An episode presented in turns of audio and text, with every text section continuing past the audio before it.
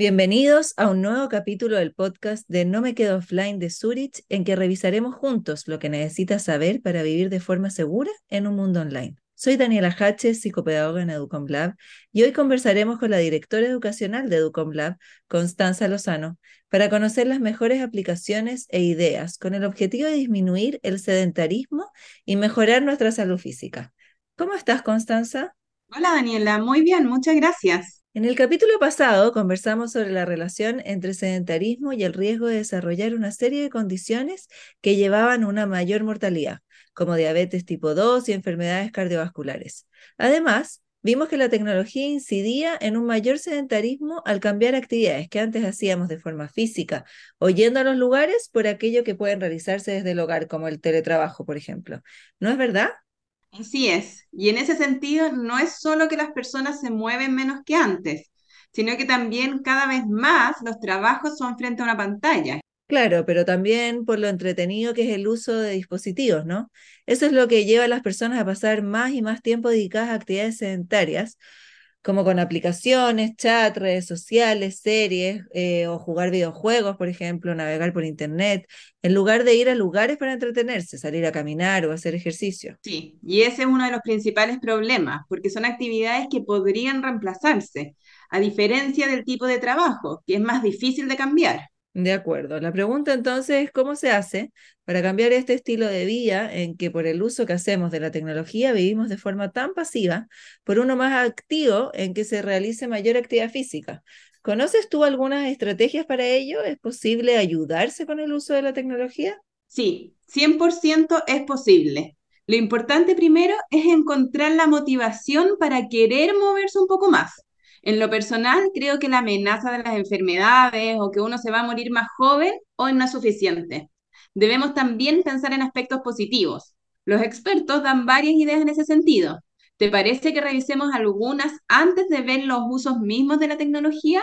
Sí, excelente. Perfecto. Mira, lo primero es encontrar actividades que uno disfrute, que en verdad y diviertan. Puede ser cualquier cosa, desde practicar un deporte en equipo hasta bailar, caminar, andar en bicicleta o hacer senderismo. La regla es que si uno se divierte mientras se ejercita, es más probable que siga haciéndolo. Eso es muy importante, porque de lo contrario es como cuando uno termina yendo al gimnasio tres veces y después lo deja. Exacto. Lo segundo es establecer metas realistas, que sean claras y que sean alcanzables. Puede ser salir a caminar dos veces a la semana, lo importante es tener metas concretas. Eso da algo a lo que aspirar y ayuda a mantener el foco. Lo tercero es encontrar un compañero de ejercicios. Eso lo hace mucho más motivador y divertido. La responsabilidad mutua y el apoyo pueden aumentar la motivación también. Lo cuarto es variar la rutina. La monotonía desmotiva. Por eso los expertos recomiendan probar diferentes actividades, diferentes rutinas de ejercicio.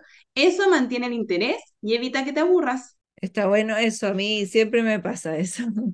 Sí, por último, hay que recompensarse también. Cada vez que alcances una meta, disfruta de algo.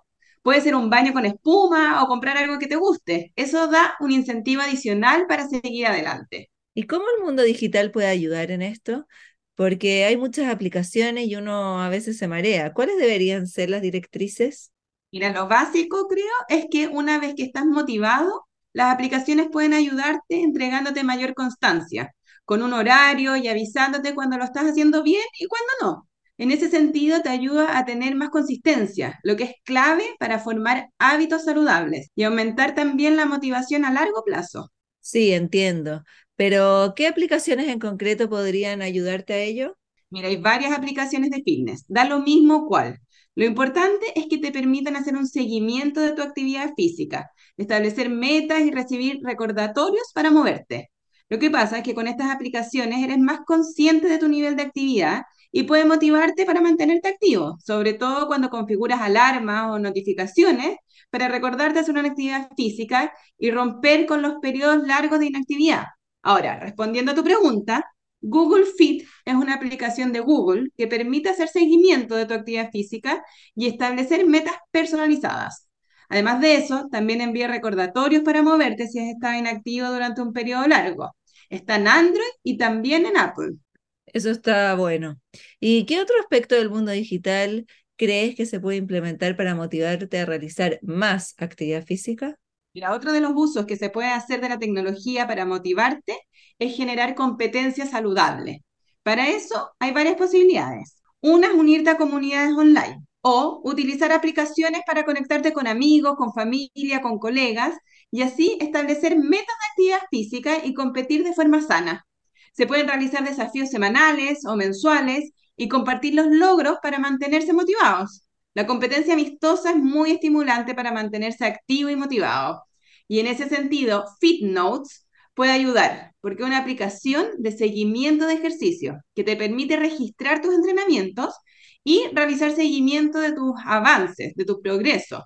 También está en Android y en Apple. Tiene excelentes recomendaciones. Excelente, todas las recomendaciones muy buenas. Muchas gracias Constanza y a cada uno y una de ustedes por habernos sintonizado. Los invitamos a revisar en www.zurich.cl para conocer más ideas con el buen uso de las tecnologías.